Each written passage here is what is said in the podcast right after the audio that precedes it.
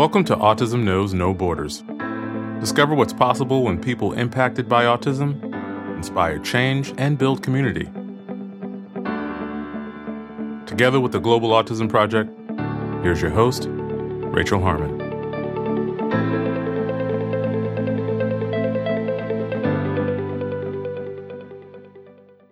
Hello, everyone. Today's guest is Russell Lehmann. Russell is a motivational speaker, poet, author, and autistic self advocate. In 2018, Russell was awarded Reno Tahoe's Most Outstanding Young Professional Under 40. He has already published two books. The first is called Inside Out Stories and Poems from an Autistic Mind, and the second is On the Outside Looking In. Growing up as a social recluse with no one to trust, Russell decided to use the stories of his struggles to connect with an audience and initiate vulnerable dialogue. Public speaking gave him a purpose to be a voice for the unheard. Russell travels the world spreading hope, awareness, and compassion, while also striving to erase the stigma and stereotypes associated with having a disability. Individuals diagnosed with autism are at a higher risk of developing comorbid mental health disorders. Russell aims to shift society's perspective on invisible disabilities. In this conversation, Russell and I touch on the topic of ableism and the complexities around using labels to identify people. We discuss what he's learned about himself through public speaking and the ways he feels misunderstood by others around him. Russell lets us into his world and describes the extent to which his obsessive compulsive disorder impacted his life as a child. He explains how he copes with his symptoms today and also gives us a glimpse of the stressful thought process that takes over him during social interactions. Russell leans on writing as an outlet for his pain. Stay tuned until the end of the conversation to hear him recite one of his poems. In this episode, discover what's possible when someone chooses to break down walls with vulnerability. And now I present you Russell Lehmann. Hello, Russell. Welcome to Autism Knows No Borders. Thank you for being here today. Thank you for having me, Rachel. You have such an important and inspiring story to tell, and I'd like to start with your background. When did you first notice something was different about you? That's a good question. I've always struggled from the day I was born, but I was through my early years up to the age of seven, I didn't know it was abnormal to struggle so much. So when I was around seven, it occurred to me that it was abnormal. It occurred to me because I, uh, my mom came up to me one day and she said she watched a documentary about a, a Nickelodeon TV show host, uh, show I watched, and she was saying how he has OCD, and I didn't know what OCD was, and so she explained to me, and I told her, well, I do all that stuff, and so my mom really didn't even know that I had OCD until then, and she was quite concerned because I told her in depth, like all the thoughts that would go through my head. And then I was diagnosed with OCD about a year later. So, yeah, I, you know, I I was so young, I was naive to know what normal, whatever that is today, what it was back then too. So I really didn't know I was uh, different until around the age of seven. Could you describe more in detail what that felt like, the OCD? Yeah, so uh, OCD has been my number one nemesis. I, you know, OCD, anxiety, and depression, they're the three headed monster for me because they all feed off each other. So when one starts ramping up, the, the other two kick in as well. So OCD back in, in, when I was very young, it entailed, you know, hand washing hundreds of times a day. My hands would be so dry at the end of the day, they'd just crack open and bleed. I would look at everything that I set my sight that I set my eyes on in uh, multiples of four. So if I looked at anything, I would have to look at it four times evenly, all the way, sometimes up to 256 times. And I couldn't look at anything else until I finished that. So basically, everything I looked at was taking up my whole day. A lot of intrusive thoughts. If I didn't do a ritual that my OCD told me to do, I'd be punished by my mind saying, well, if you don't do this, then your mom is going to die of cancer, or if you don't do this, your your uh, family will get murdered by a burglar at night. And you know, I was very young. I didn't want to be thinking these thoughts, and I don't know why they're in my head. So, for a large majority of the time, even when my mom knew I had OCD, I was too ashamed to tell her the, about the intrusive thoughts aspect of it. So a lot of rituals that I never wanted to do, but I had to do to keep my mind at ease. OCD is basically a coping mechanism to keep your intrusive thoughts at bay. So it was very difficult, and it still it it manifests in different areas. When I it's like whack a mole. When I think I have it under control, it pops up in a different area of my life. So to this day, it's it sneaks up on me, and I only realize that it's really inhibiting my well being until I uh, really get hard, hit hard from it. Mm-hmm. So when you were diagnosed at eight, did you receive any services? Uh, so diagnosed with the OCD eight, wasn't diagnosed with autism until twelve. I've never received any services. You know, that's one thing that honestly, uh, it it irritates me. Not irritates, but maybe aggravates me uh, when a lot of people think I've I've come incredibly far in my life, and people often assume it's because of services. You know, whether it's messages on Instagram saying what services did you receive, or when I gave a, a speech in LA in February, there was a question from the audience: Did you have a mentor, or how did who taught you this? it's just all on my own. I, uh, I've never received any services. I did try occupational therapy, but the, the therapist didn't know how to interact with me. For some reason, the outside world has never known how to interact with me, especially when I was a kid. They would just hurt me. I was that kid in the corner of the room with his hood up, not making eye contact, who was crying softly, rocking back and forth. And I wouldn't talk to anybody other than my mom. So a lot of people would push me and be mean to me just because I, I wouldn't I was listening to them, but I wouldn't make eye contact or talk to them because I was too scared. So I was offered occupational therapy, but that was about it. But never received any supports or services aside from the support of my my mom and my belief in myself to push through my struggles and to live the life I wanted to live. So no, uh, never received anything, and to this day I have very little resources. You know, I've always kind of just been on my own, and that is uh, a testament to my own strength and perseverance. But at the same time, it's it feels bad. You know, I feel like I'm still kind of at a large majority of my life, and still today, I've been forgotten by society.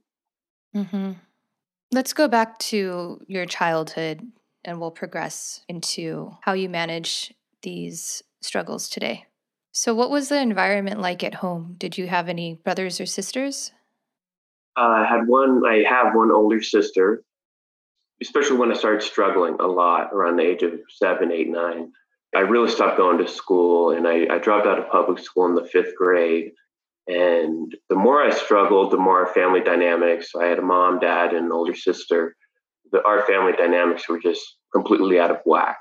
I'm very similar to my mother. My sister is very similar to my father. My father really didn't know how to interact with me. He tried his best, but uh, I'm best friends with my mom. You know, she just knew how to interact with me. Uh, she didn't have to learn anything. And so my sister and my dad were always kind of on one team and my mom and me on the other when we would butt heads because still nobody in our family was ever familiar with autism. So when I did have my meltdowns, even after my diagnosis, it was still hard for them to wrap their head around. Um, you know, like, hey, Russell, he was just fine two minutes ago, but now we turn the TV on and he's like bawling on the floor. What's going on? And so my sister would get pissed off because, you know, I would interrupt her, what she wanted to do with the family. And a lot of attention was put on me because I was struggling so much. So she felt neglected. And then she thought I was faking my symptoms. So, very rough childhood in terms of that dynamic. My family's always been supportive. I mean, we love, I mean, to this day, I mean, our love for each other is unconditional, but due to the misunderstanding and the lack of awareness back then, man, there there were some fights where, I mean, I can't get into it because it was just too bad, but uh, it was hard to say the very least. How has your relationship with your sister changed over the years? It's uh, it's changed a lot. It's grown tremendously. We've bonded a lot. Uh, she she moved away about five years ago, she's down in San Diego now. I'm in Reno, Nevada. Having that separation between us has really helped. It's making us both take a step back and look at our relationship and realize that friends come and go. Uh, your parents tend to leave this earth before you, and your siblings are really going to be the only ones who are there throughout your whole entire life. The more I've grown as an individual, the more she has grown and learned about me. I think she's learned a hell of a lot about me just through my public speaking and what she sees on Instagram. Because, you know, growing up, I never really talked to her about my struggles because I felt she didn't understand. But her getting that kind of awareness through a, a filter such as Instagram or a video I might post, I think it has helped her tremendously understand my mind. And so we have a lot of good conversations. We try to talk at least once a week on the phone. And uh, we're definitely uh, closer than we've ever been. Oh, that's good to hear. Yeah. How about with your father? Uh, just actually, I, I, was estranged with my father for about three years. My mother and him divorced two years ago after 34 years of marriage. But I recently, you know, started seeing my father again, and that's been good. You know, he was out of my life for a few years due to his own struggles, but reconnecting again, it it feels good. It kind of makes me frustrated at some points, like where did my dad go? Like he's here again, but where was he? You know, when I kind of needed him. At the same time, it, it brings up a lot of childhood memories too. You know, I've been having a lot of flashbacks about my childhood, and it's painful. But I, I want to explore my childhood. I don't want to be the type of person who shuts part of themselves off to avoid pain. I always believe pain pain has taught me everything in life pain has given me all my insights that I have. So I really want to explore more of my childhood. But definitely reconnecting with my father has been a process, very bittersweet. But in the end, you know, if we have anything at all when we leave this earth, it, it's what means the most is the connections we make with people. So I always try to make connections and not hold any grudges. Mm-hmm. That's very mature. Thank you. Uh, yeah, I mean, it's it's funny. I I'm a very complicated person just due to one my my mind and secondly the conditions I grew up in. I was a societal recluse from age of about 11 to 24. So for the last five years, I've I'm very socially inexperienced, but I'm very wise and I'm very much an old soul because of that solitude I had for 13 years while other kids my age were out hanging out. You know, I was at my home just thinking, writing, learning. I learned that, you know, so much has been taken away from me in my life. I learned that knowledge is one thing that can be given to you and never taken away. So I always try to reflect on certain experiences and grow from them. And right now, my best friend is 45. My uh, a very close friend is 42. I've just never fit in with my age group. I guess because of my maturity, and that's uh, again bittersweet. Yeah, I love who I am, but at the same time, I, I really don't have any social interactions a lot of the time unless I'm giving a speech. So everything in life is bittersweet. Uh, you just have to move forward with what you want your purpose to be. And I, I'm fulfilling my purpose right now. So the byproduct of that, if it's bittersweet or if it hurts in some aspect, that's okay because in the end, I'm fulfilling my purpose. Mm-hmm. Could you talk about what made you become a social recluse? You said you were around 11 years old. Yeah, just the the, the struggle. Um, and then the, the trying to push through those struggles and being basically slapped in the face by my teachers or doctors or therapists. How did they treat you? A lot of it was just um, ignoring me. When I would try to go to school and I would have a meltdown or I wouldn't talk to anybody, they would think I was lazy, that I didn't want to be part of the school environment, when in actuality, you know, that's all I ever wanted. Uh, I just needed a little help to get there. And I, I didn't know how to stand up for myself.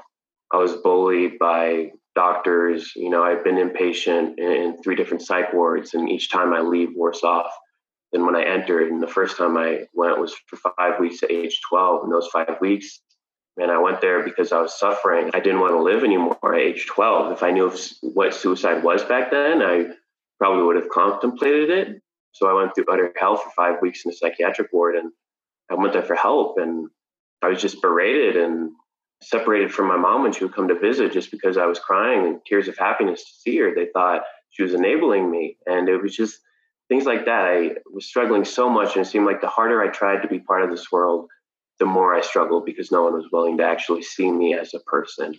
They saw me as my behavior. Uh, and it wasn't even like I was acting out. I was just crying most of the time. But for some reason, they didn't like that. I ran into a lot of old school type of teachers and doctors where they thought I should just toughen up, you know, and that that's not me. I pride myself as an adult on being authentic to my feelings and especially with regards to mental health, I don't want to hide anything. I don't want to be pressured by society to be someone I'm not just because I struggle with my mental health. So that was very true back then too. I, I'm very authentic and I would show my feelings, and a lot of them wouldn't take the time to see me as a human. The compassion I encountered was very lacking. So uh, I retreated back into uh, my house. I dropped out of school in the fifth grade. No supports, no services, no IEP, and I, I just I couldn't function. That was a big thing too. Is OCD. My rituals were a full time job. I, uh, you know, every waking hour I was on doing a ritual, and then if I didn't do that, I, I, I would become very depressed and very anxious. A lot of intrusive thoughts that were really gruesome and dramatic to think at that age. And I was also very much sedated on medicine because the doctors didn't know how to help me, so they would sedate me. So I was completely non functional.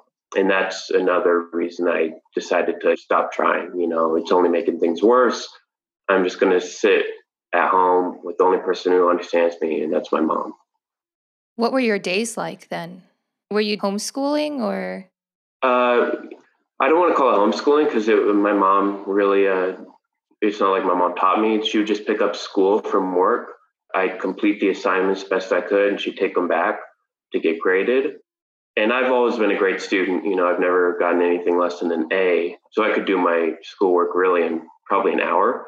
Mm-hmm. But sometimes I couldn't do it because I was sleeping about 18 hours a day. And uh, just uh, if my OCD was really bad, uh, one day I, you know, I couldn't even read. I, I, I just everything would shut down. And so I, I would sleep the whole day. So I just got by as best I could. Luckily, I was very just naturally skilled in you know the subjects at school so it wasn't that hard to just complete uh, if i fell behind i could make it up easily in one day. So i did that and you know there were sometimes i did venture out into the outside world. Uh, when i was 13 and 14 i went to a specialty school and uh, i stayed there for two years. So i actually did you know go to school. It took a probably a year and a half for me to actually be comfortable in school. And that, that school you know was the first experience of trust I had outside of my family. They believed in me, and I soon came to believe in myself. Uh, then uh, again, once I left that school, I tried to mainstream back into public high school, and that was worse than any experience I had been through. Um, so after those two years at the specialty school, and then the fail year of trying to mainstream back into uh, high school, that was at age 17. I just became a kind of a recluse again. What was so bad about that high school? It would be a complicated answer, but the main thing is basketball back when I was young, from the age of seven to 17, I did leave my house to go outside in the front yard and play basketball for probably at least two hours a day if I wasn't too tired. Um, that was my one escape from my mental demons uh, and from all my worries. And so I always wanted to play professional basketball and I was really good. I think if I went to a, a, normal high school and I didn't struggle, you know, I could have honed my skills more and definitely played college. But when I tried to mainstream at a high school, one of my teachers that we had several meetings with before I tried to mainstream, he was also the head basketball coach, and I did want to try out for the team. And he seemed really nice at first. You know, we told him my family, my parents, my teachers from specialty school they told him who I was, how much I struggled. This is going to be my first experience in high school. And he seemed very understanding. But then, long story short, you know, he just played me like a fiddle for his amusement. You know, he would stab me in the back as, you know, whenever he could. Just, I don't know if it was just a, I don't really know. I, I try not to figure out the reasons behind other people's motives. But he cut me from the team, even though the IEP was that um, I at least be on the, the very junior team because I need that social interaction. And he agreed to that, but then he said no. He failed to tell me when the tryouts were. So I showed up to try out when the school was empty because he told me the wrong time for the tryouts. Therefore, I only had uh, one day to try out where all the other kids had four days to try out. And that one day to try out, he again put barriers in place that made it impossible for me to show my skills. So he cut me. He set me up to fail. And I remember going home with my uh, parents disgusted at humanity. I didn't pick up a basketball for about five years after that. And I just went home and I cried in the shower for about an hour. That was the first time I felt like my life ended. And my, I, it feels like my life ends uh, frequently. But um, that was very traumatic because the one, the one steady constant in my life that brought me peace, basketball, it, it I wanted nothing to do with it after that experience. And uh, that all this is kind of detailed in my book. My newest book on the outside looking in is on Amazon. But yeah, long long story short, that's again just uh, for some reason not treated well at all by the outside world. Yeah. Also, it's a coach. It's someone who is meant to be looked up to. Yeah. To guide you. Yeah, I know, and uh, all the uh, authority figures, all the people that I was supposed to trust in my life, teachers, doctors, coaches, I never encountered one that I could trust until that specialty school in the form of a teacher. And then uh, when I was 18, I did uh, play high school football. I didn't attend high school. I was able to take online classes, but I played high school football. And that coach, uh, he didn't get me, but he treated me like a human. And that's all I ask from people. You don't have to understand my mind. I don't even understand my mind. It's too complex for anybody to understand. I just want you to treat me with some respect, with some dignity, with some decency. And for some reason, even to this day, that is so hard for people to do. I don't know why. But at least that high school coach, when I was 18, he showed me that. And I'll never forget that man, Coach Jason Ellen. I dedicated my first book to him. That's sweet. He saved my life. He really did. He re, uh, restored my faith in humanity. And whenever I lose faith, I, I kind of look back at him and say, there are some good people out there. What was it like for you to play on the team? Because did you have friends until this point? I've never had friends. I say I have a best friend now, but I only see her. Gosh, last I've seen her once this year, uh, and that's not because of the social isolation. It's just because it's hard for me to interact with people. My last true friend was around age eight, and then once I started struggling, I, I lost all contact with him. So I've never really had a true friend since age eight during the high school football years, uh, played two years on the team, and I didn't socialize. I was around all these peers for the first time in a long time. And again, I never fit in with people in my age group, especially a bunch of you know macho kids playing high school football. so I was one of the best players because my OCD. I've learned to manipulate my disabilities to uh, become superpowers. You know, my OCD it makes me very tenacious and driven, and I don't stop until I get what I want, whether that's personal growth or uh, something I set my sights on. So, football, you know, was a great outlet. Working out, I've always pushed myself to the limit. So, I was the hardest worker in the gym when we were doing conditioning drills, and then during games. I would not stop. I just had a tenacious drive to go hard. And so I earned a lot of respect from my teammates, even though I literally never said one word to them when I was sitting on the sidelines, people would come up to me and try to initiate conversation with me. And I basically just say yes or no or do whatever it took to make them go away. So, yeah, even being around those kids for two years, I really never talked to any one of them. But again, just due to my hard work and my work ethic, I was ultimately one of the most admired players on the team. And, and no one really knew how much I struggled before practice. You know, I'd have a panic attack going to practice every day, and it was horrible. And a lot of my struggles are silent. Um, a lot of people just see this interview, right? They don't see yesterday when I had a bad day and I was really struggling. So, my interactions with society as a whole, in totality, throughout the whole of my life, has been very unique and nuanced in that people see maybe 1% of me. But when I speak, when I might give my presentations, I think people see 100% of me. And that's why I love it so much. It's the one way I can really convey to the world who I am. And in turn, it brings audience together too to trust one another more because we only have each other. Mm-hmm. When did you start public speaking? At the age of 24, I remember lying on my bedroom floor crying at night, feeling totally lost.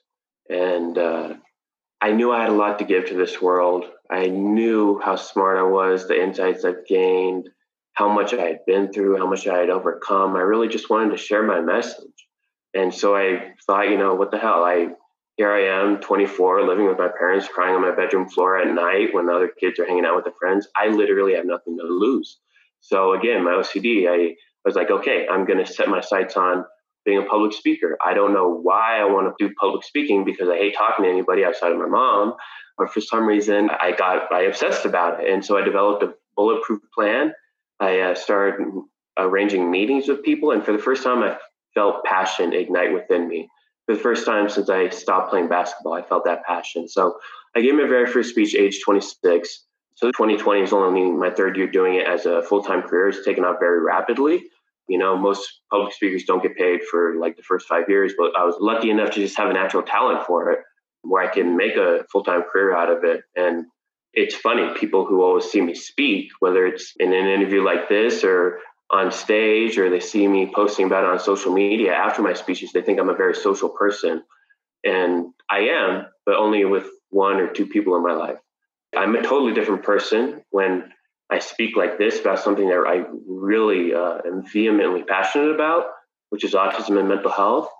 I can't make small talk. Like it, the receptions at before my speech speaking events, like the night before when they have receptions, I'm once again that guy in the corner with his drink in his hand, pretending to be busy on my phone when I'm just like, get me the heck out of here, right?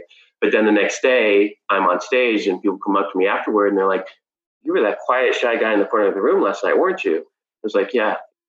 I grew up not having a lot of connections. And so I've developed this way of connecting with people that's kind of backwards. Most people connect with others through small talk, and through that, they become comfortable with this person and they can open up to more deeper, vulnerable topics. Well, I connect with people from the get go by discussing vulnerable topics. I want to talk about feelings. I want to talk about our greatest fears we have, our insecurities, and and then I can become comfortable enough to initiate small talk with that person. So my uh, way of connecting with people is actually kind of very much backwards than the average person.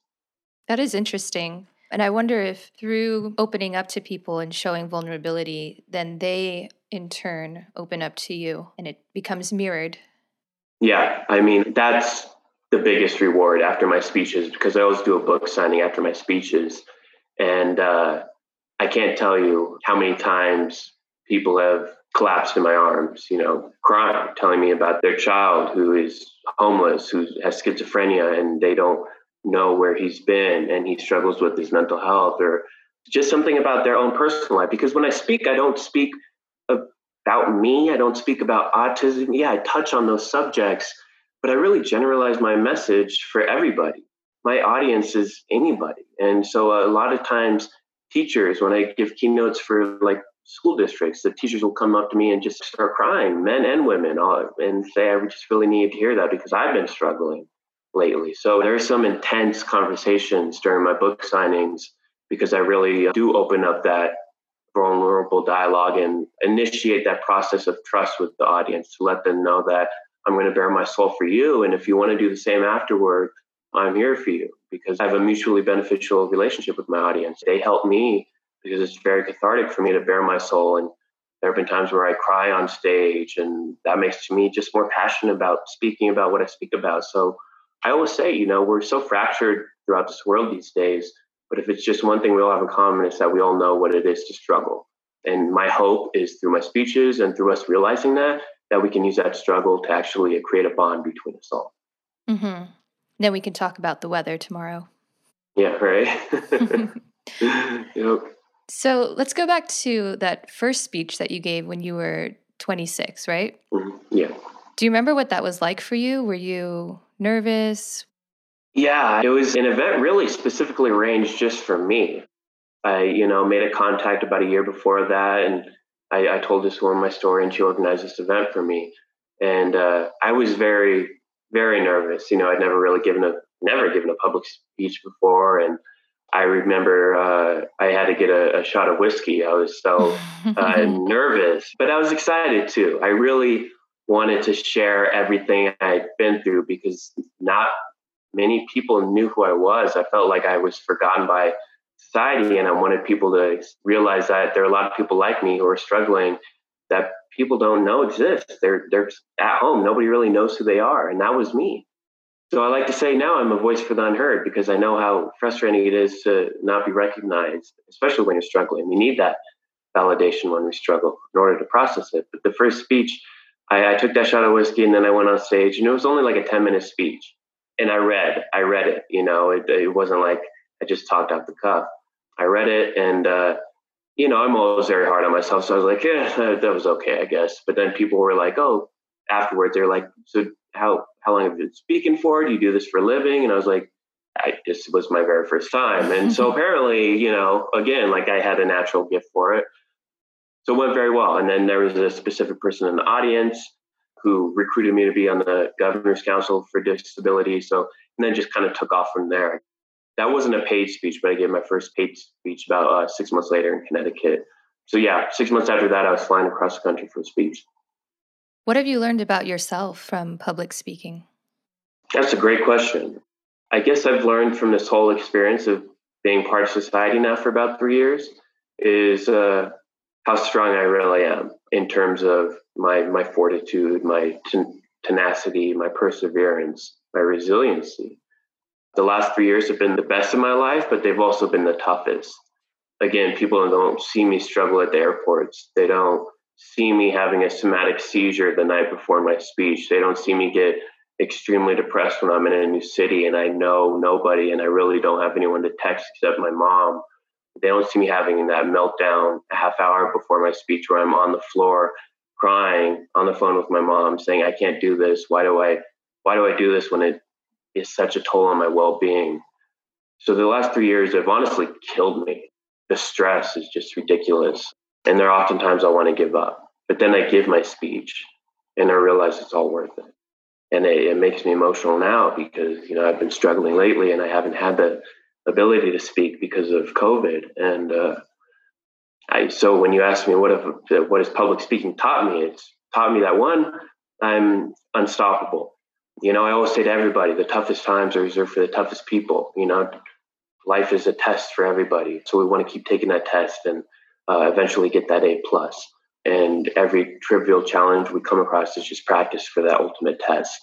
And, so I, I, really run towards my struggles. And so public speaking has taught me that the more I struggle, the more I grow as a person.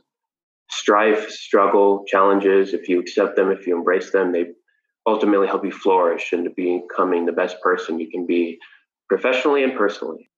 And then secondly, with regards to what public speaking has taught me is my connection I foster with uh, my audience or with just really anybody. I never knew that I, uh, and I wouldn't have known until people started telling me that I fostered this connection or this energy I have to really tear down a lot of walls and barriers for people to talk about things they don't normally talk about. And that has carried over into my personal life as well. For some reason, lately, there have been like strangers coming up to me, kind of just like bearing their soul to me without knowing who I am. But I will listen because I, again, I know what it's like to not be heard. And so I want mm-hmm. everybody to be heard.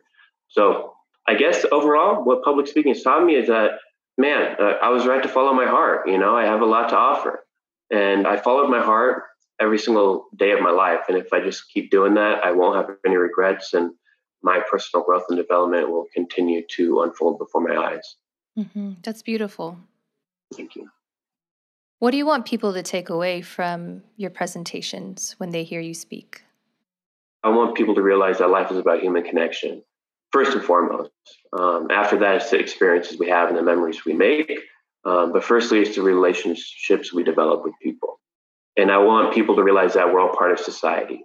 I realized when I was out of society, when I was a societal recluse, I had no obligations. I just did what I wanted to inside my house. But now that I'm in society, I realize that a lot of people take it for granted. When we're in society, there are moral tenets, there are societal obligations that we have to fulfill.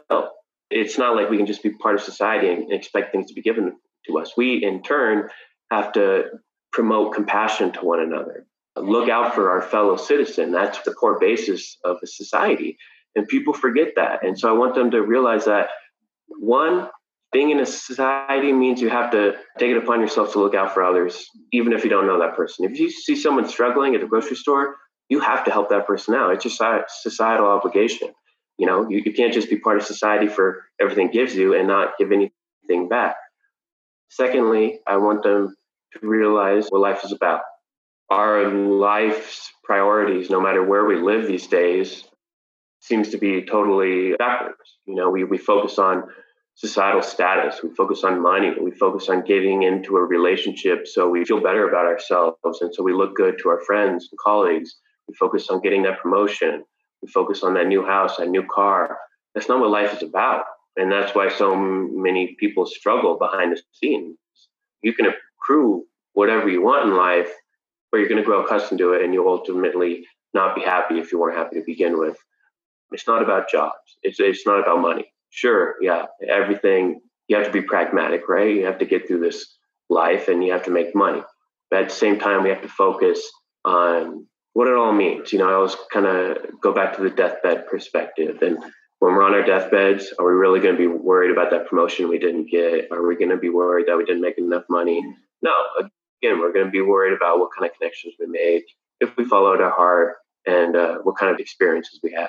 And so people can use that, maybe that uh, preconceived hindsight that they would have on their deathbed to generate foresight into the lives they lead now.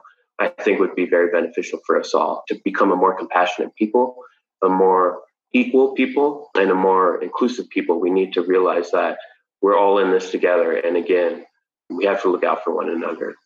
Because to this day, when I struggle in public, people see this grown man and they either pretend I'm invisible or they think I'm crazy. And uh, I don't know which one is worse. So every time that happens, I get discouraged. But then it, that in turn just ignites my fire more to spread awareness and a message of compassion and unity. So you're spreading awareness not only about autism, but also about mental health. Could you tell us about that? Yeah, so uh, mental health uh, is my biggest passion in life. When you're diagnosed with autism, you typically are at a much higher risk of having a, a mental health diagnosis as well. And so for me, I think I have eight. You know, I lose count sometimes, but I also have bipolar, PTSD from a lot of traumatic events, depression, OCD, anxiety. I have panic disorder, which results in somatic seizures, which are terrifying uh, episodes. And then I, uh, I had a battle with anorexia a few years back, which still inhibits me to this day. So I have a lot of mental health diagnoses, and they're all invisible uh, and autism is invisible. So I'm very passionate about invisible disabilities. You know, when I'm at the grocery store, when I'm at that, you know, reception before my speech, people don't see anything of what I struggle with. And I, there's not a second that goes by that I don't struggle. Struggle is just my life. Uh, it's normal for me now. I'm used to it, but uh, I'm only at peace of mind when I'm on stage speaking. So I'm passionate about mental health because there's still such a huge stigma about it. And I know how cathartic and healing it is to be able to talk about it to people and not care what others think. You know, if I go up to a stranger and tell them the diagnosis I have, they might think I'm crazy, but I don't I don't care. You know, I, the best people in life are crazy. I, you know, I, I call myself crazy. I call myself psychotic, and I see nothing wrong with that. I, I love me, and if you know, people want to uh, deem a person's value based on societal labels. You know, they can do that, but that doesn't matter because the only opinion about me that matters is me. And I want that to be true for everybody, whether they have schizophrenia, whether they have borderline personality disorder, whether they have autism and are just diagnosed with severe depression. I want them to be proud of themselves. And like Dr. Seuss said, if you don't fit in, you're born to stand out. And I want just people to be aware that what they do not see is always more important than what they do see. You don't see anything about me. What you do see is this normal looking guy in his 20s, but you don't see what my life is actually about. You don't see everything I stand for. So, what I, I talk about mental health in order to one, erase stigma and stereotypes, two, increase awareness about it, and three, to alter the perspective of society. Perspective with regards to everything. Because we can never know what anybody else goes through in life aside from our own experience. And if we alter our perspective and our perception, if we can take that minute to actually, you know, even uh, hang upside down to alter our visual perspective, that will generalize over into developing neuroplasticity within the brain to alter our perspective on what it means to be human. There is no definition of a human experience. And if we can keep that um, open mind and realize that our perspectives are only ours and they're no more right or wrong than anybody else's perspective on what it means to be human, then we're all the same, whether we have schizophrenia, whether we're poor, whether we're white, whether we're black, you know, we're all the same because uh, we never know anything other than our own personal experience. And to be aware of your ignorance is the key to accepting that and learning and becoming more knowledgeable. We're all ignorant, right? But to be unaware of your ignorance leads to arrogance. I want everybody to be aware of their ignorance because then they can be open minded and um, open to learning more things. You know, as you were talking and describing the different diagnoses that you have, I'm wondering what you think about people who have these labels and how society sometimes might excuse certain behaviors because that person has that label. And if everything is this spectrum, in a way, it's hard to find that line just because it's in the diagnostic criteria manual that, okay, now that you have depression, we're going to allow you to feel these things and without judgment because you have this label. What do you think about that? It's uh, incredibly complicated and nuanced. Uh, there are times where, you know, diagnoses and labels do lead to ableism. And we talk about equality, right? Uh, but it really comes down to equity because you can't really achieve equality without equity. And that's giving the people the right amount of resources to become equal amongst each other.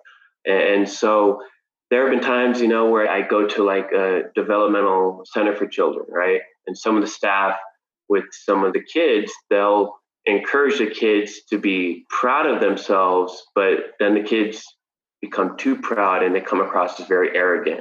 And people will think that's cute if you have a disability, a severe disability. They'll think, wow, like that person is really proud of themselves. But if that was anybody else without a disability, or if I acted like that, if I was walking around like, hey, I'm really cool, and I kept saying that, they wouldn't think it's cute, right? Mm-hmm. And I'm not saying it's right or wrong, but I'm saying we need to keep everything again in perspective, take a step back and realize wow, uh, we're actually labeling them more by pigeonholing them by saying you're only allowed to display that overt confidence, but nobody else is. That's making them not more inclusive. That's making them more different because they're the only ones who can display that confidence without judgment. So it's it, it can be very again complicated.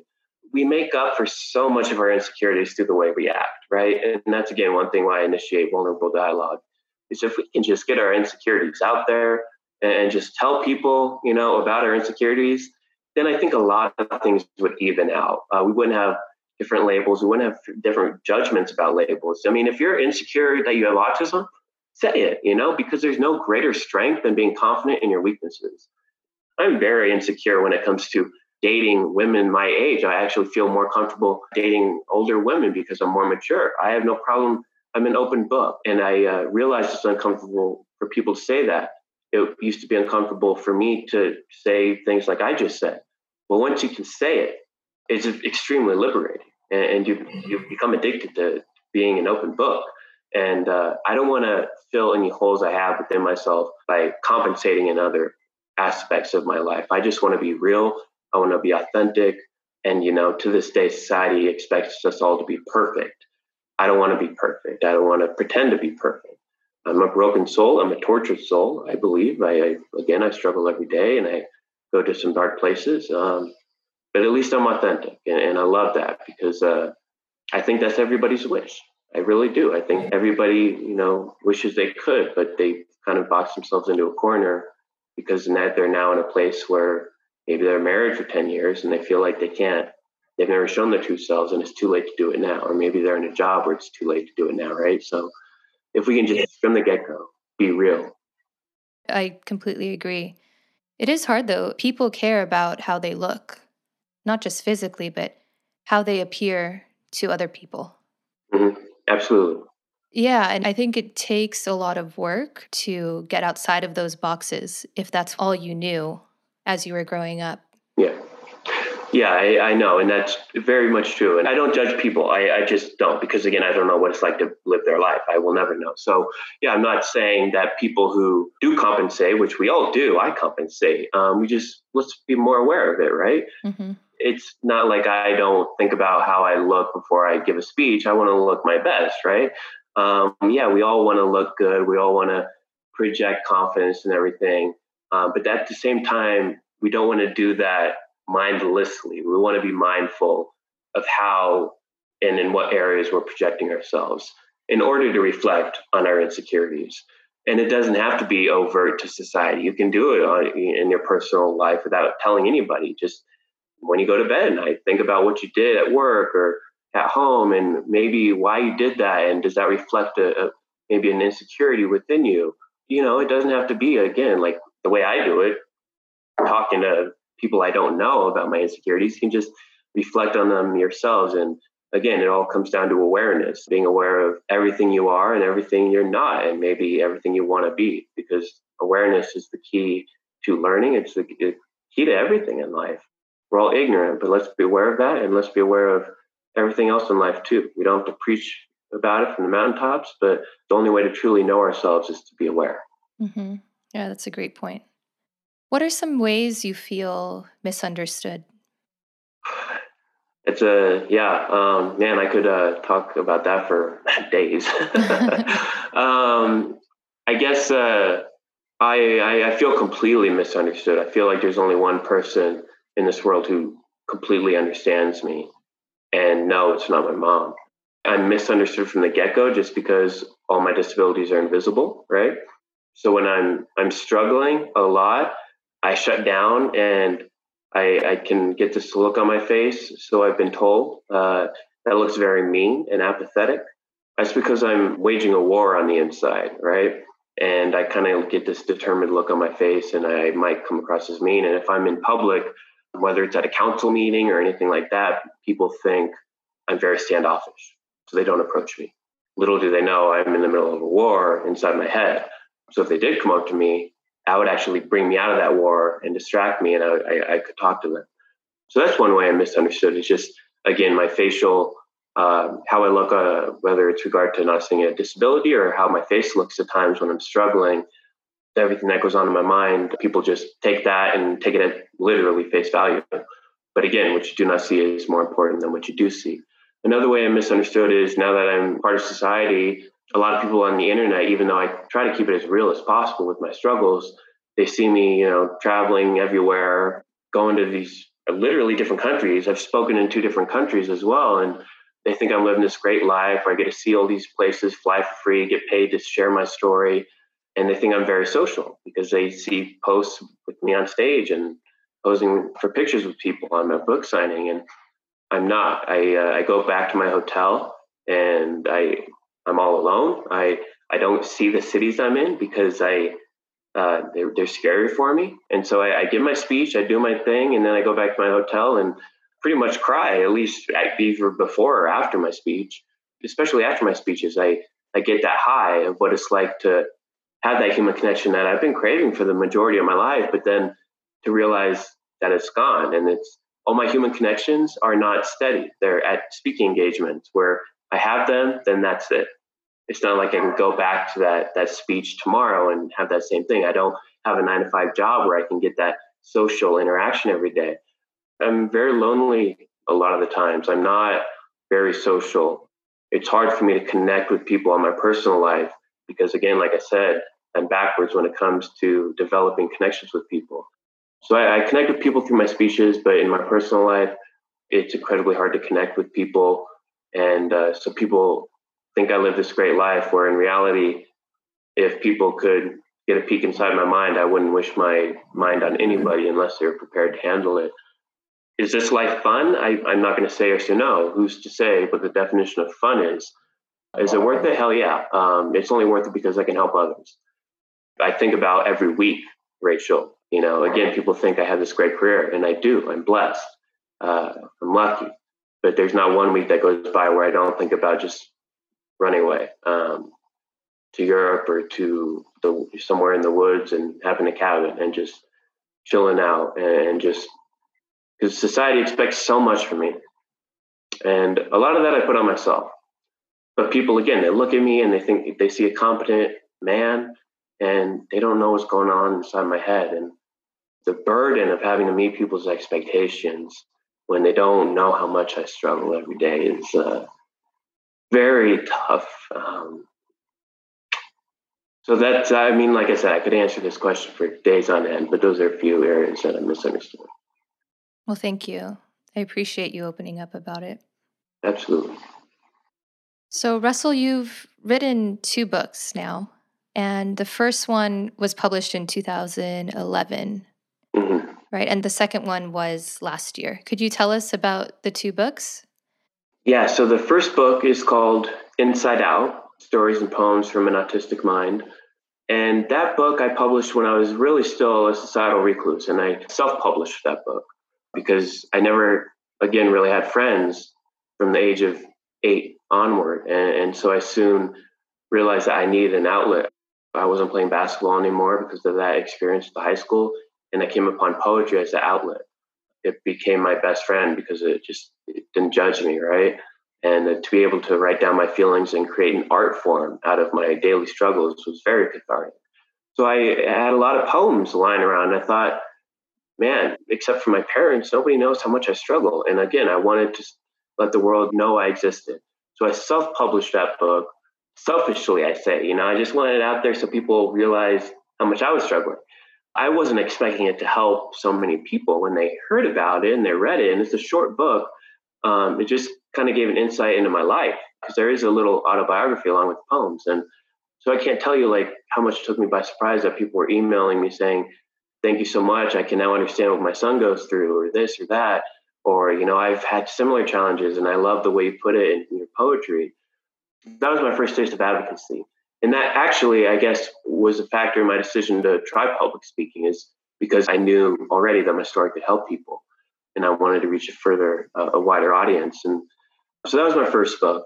And then uh, my second book just came out, yeah, last year. And that's kind of a sequel an expansion on the first book. Uh, it's about 500 pages, and the first book was Inside Out. The second book is On the Outside Looking In, because I've always felt like I'm inside out, hence the title of the first book. And then the second book, now that I'm part of society, I still feel left out in my personal life because I, I'm very lost when it comes to my personal life. So I called it On the Outside Looking In because I feel like a lot of the times there's like a party on the inside of a house, and I'm on the outside looking in through the window, wishing I could be a part of that. And I'm not. I'm out here in the rain when everybody's having a good time in there. So that's why I called it on the outside looking in, my life on the autism spectrum. It's about 500 pages, an expanded autobiography, about 90 poems, very intense poems, and then some uh, insight scan and lessons learned as well. Would you be willing to share one of your poems with us today? Sure, yeah, absolutely. I will actually do a spoken word poem and I think it's in my book. It might not be. I think I actually wrote this about a right after the book came out. But this poem is about growing up in school being just treated poorly. And it's titled, What Does It Feel Like to Not Be Heard? A penny for my thoughts? I'm the one who has to pay the cent. A cold ear was what I bought. Now all my pennies have been spent. I have so much to say, but no one will hear. I'm regarded as a reflection of Dracula in the mirror. I'm not there. So I just disappear into my mind, or at least my thoughts are sincere. What does it feel like to not be heard? It cuts deeper than the slur of any derogatory word. To be observed yet deferred only exacerbates the hurt. I deserve to be heard. Now I'm starting to sound absurd. I'm told that I'm lazy, that I want no part of school, that I'm acting a fool. This drives me crazy. All I need is some help, a friendly outreach of a hand. But the only hand I was dealt was that no teacher gave a damn. Oh. Well, thank you. You're welcome. Yeah, it's uh, I do a lot of spoken word poetry in my speeches, intertwined throughout this presentations. That's cathartic in its own ways. When I was just reciting that poem, I, I was taken back to my school days and to revisit past experiences um, through an art form, through a, different lens, through filter, alters my perspective on what I've been through and how I can progress um, looking back on that with a different perspective each time I recite a poem. So I really like spoken word poetry. They're probably maybe the most popular things about my presentations, aside from the message I spread, because to be able to get insight into something that you're not too familiar with and have it rhyme. There's something about hearing that, that auditory way of processing things. That's why I like poetry so much because I can write down my feelings, I can read them to myself, or literally speak them out loud. And using my different senses to process emotions, it helps tremendously in just really encompassing the totality of what I've been through. Mm-hmm. Yeah. And as a listener, I could feel that connection to you as you were speaking. The rhythm, it's like I'm going on the journey with you. And the words that you choose, like, creates a lot of imagery. Yeah, that's my goal is to, uh, another goal of mine is through my presentations and poetry is to take, I feel like I have to enter other people's world all the time. And it's exhausting. So if I can take my audience into my world, again, that'll alter their perspective and gain more awareness. What do you want people to take away from that poem? From that poem, to realize that that occurrence of what I just said about not being heard in school and how poorly I was treated, that is still happening today. So whether you're a teacher, whether you're a parent, whether you're somebody in the, the corporate world, just realize the struggle that's out there. Uh, a lot of pain is silent, a lot of pain you don't hear about. But that that very kid that I used to be, there's a kid like that right now. There's millions of kids like that right now we have to realize the complexities of the, the human struggle to just get by. So I want them to be aware of struggle, of the need for compassion, especially for people you don't know, because you never know what kind of day someone just had. So just be a compassionate person, even on your worst days. You know, right? On my worst days, if I ask for so much compassion from others, I still have to be compassionate. I can't have a bad day and take it out on somebody else. So even on my worst days, I'll try to, if I go to the grocery store, I'll and I'm in the car, I'll try to wave to like a pedestrian or something just because I have to practice what I preach, right? Mm-hmm. It's all about that human connection. I'd like to go back a little bit to what you said about feeling like you're observing a party from the outside looking in. Could you walk us through what goes on for you internally during social interactions? Yeah, in my personal life, I guess when I'm in a social setting, if I'm feeling good enough to actually have a somewhat of a decent conversation with somebody, I really become, I guess, infatuated because I, I'm still lacking that very much in my life. The few, like I went to a New Year's party for the first time in my life this past New Year's, and I've never done that before. And I actually had some decent, deep conversations with people but then I cling to that, and uh, because it's like I've been starved my whole life, and here's a big plate of food, and I want it. So I, uh, in my head, what goes through uh, my mind during those social interactions is one, I really have realized again through self reflection my need to be seen as a good person, and I don't want that to be right. Um, that's something I can work on because I don't need to be seen as a good person. I just I guess I subconsciously need that validation because I haven't had a lot of social validation in my life. So I subconsciously try to make up for it in my conversation. I guess what goes through my mind is a lot of insecurities due to my lack of social experience that I reflect on later and be like, ah, that's why, you know, that, uh, that's why, even though I didn't like that person because he seemed kind of judgmental, I still wanted him to like me because I want to feel accepted by society for once in my life. So a lot of insecurities go through my mind, and I always, you know, am very self-conscious about, you know, how I sit, you know, how I'm appearing to others. Again, just because I'm not at all in my natural element. So uh, I guess, yeah, short answer, a lot of insecurities, a lot of questioning myself, a lot of, dang it, why didn't I say this thing? Or I could have said this, or did I speak too long? Is this answer too long right now? um, but, you know, then in my professional career, after my speeches, when I have a conversation, I have no insecurities at all because it's my natural element. So um, it's all about, you know, kind of bringing the two together and getting that good balance. Mm-hmm. Well, Russell, it's been so interesting talking to you today. I would like to end with one last question, though. Uh-huh. It's interesting hearing your side from that social interaction. So, what advice would you give to neurotypical individuals who want to know how they can interact better with someone with autism or other mental disorders? What are some things they should consider? I would say the number one thing is to shut up and listen. um, one of my favorite philosophers, he said, God gave us two ears and one tongue because we were meant to listen twice as much as we speak. A lot of the times when I uh, confide in somebody, they want to fix it or they want to ask more questions when all I really need is just to let it out. So to, just to make it known to the person that you're interacting with that, hey, anything that you want to talk about, you know, I'm, I'm a good listener.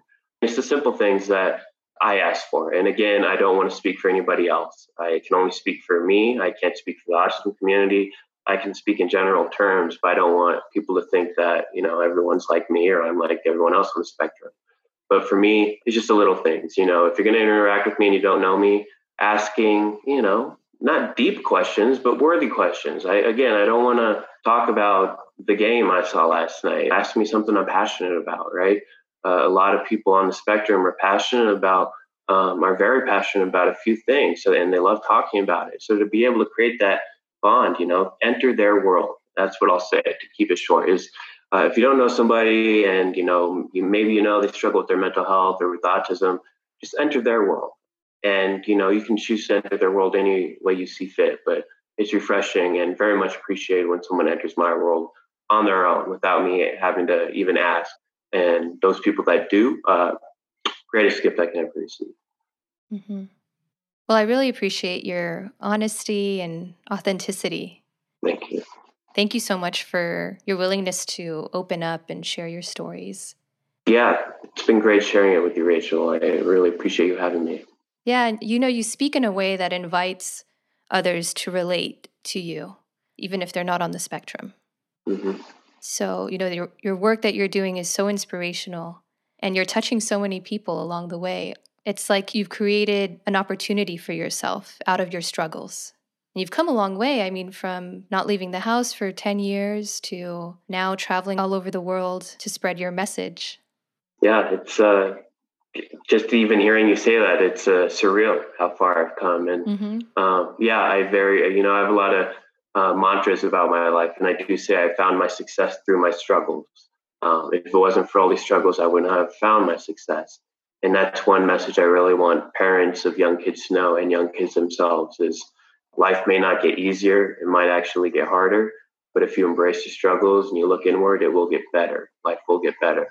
So, yeah, the toughest times are reserved for the toughest people. And if we can all embrace our struggles a little bit more, we'll come to realize that success is always lie behind those struggles.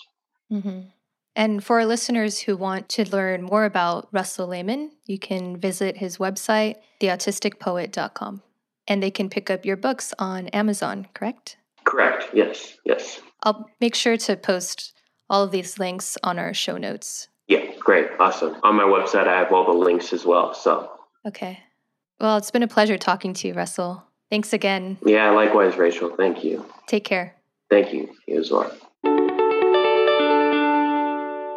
Thanks for tuning in to Autism Knows No Borders. I hope you found inspiration in listening to Russell's message. I appreciate his outlook on life, focusing on human connection and promoting compassion towards strangers. Russell has managed to deal with his struggles without receiving any professional support and has even used them to create amazing work. However, this is his story alone, and I would not like for it to deter anyone from seeking help when they need it. As a behavior analyst, I've witnessed the positive effects that therapy can have on people and I encourage families to search for evidence based services if necessary. Russell's story brings to light the importance of empathizing more with people, since we never really know who might be going through a tough time. In his spoken word poem, Russell reflects on an experience with a teacher who didn't realize his pain. This may have contributed to him growing up distrusting adults, among them his occupational therapist. How can we, as humans, be more aware of those around us who might be suffering in silence. Tune in each week for engaging conversations of how people across the globe are inspiring change and building community. Thanks for listening. Take care.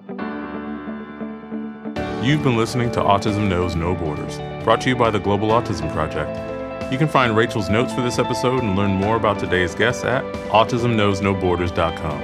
If you enjoyed this episode, please kindly rate the show and leave a review. By doing so, you'll be helping us increase awareness and acceptance of autism around the world.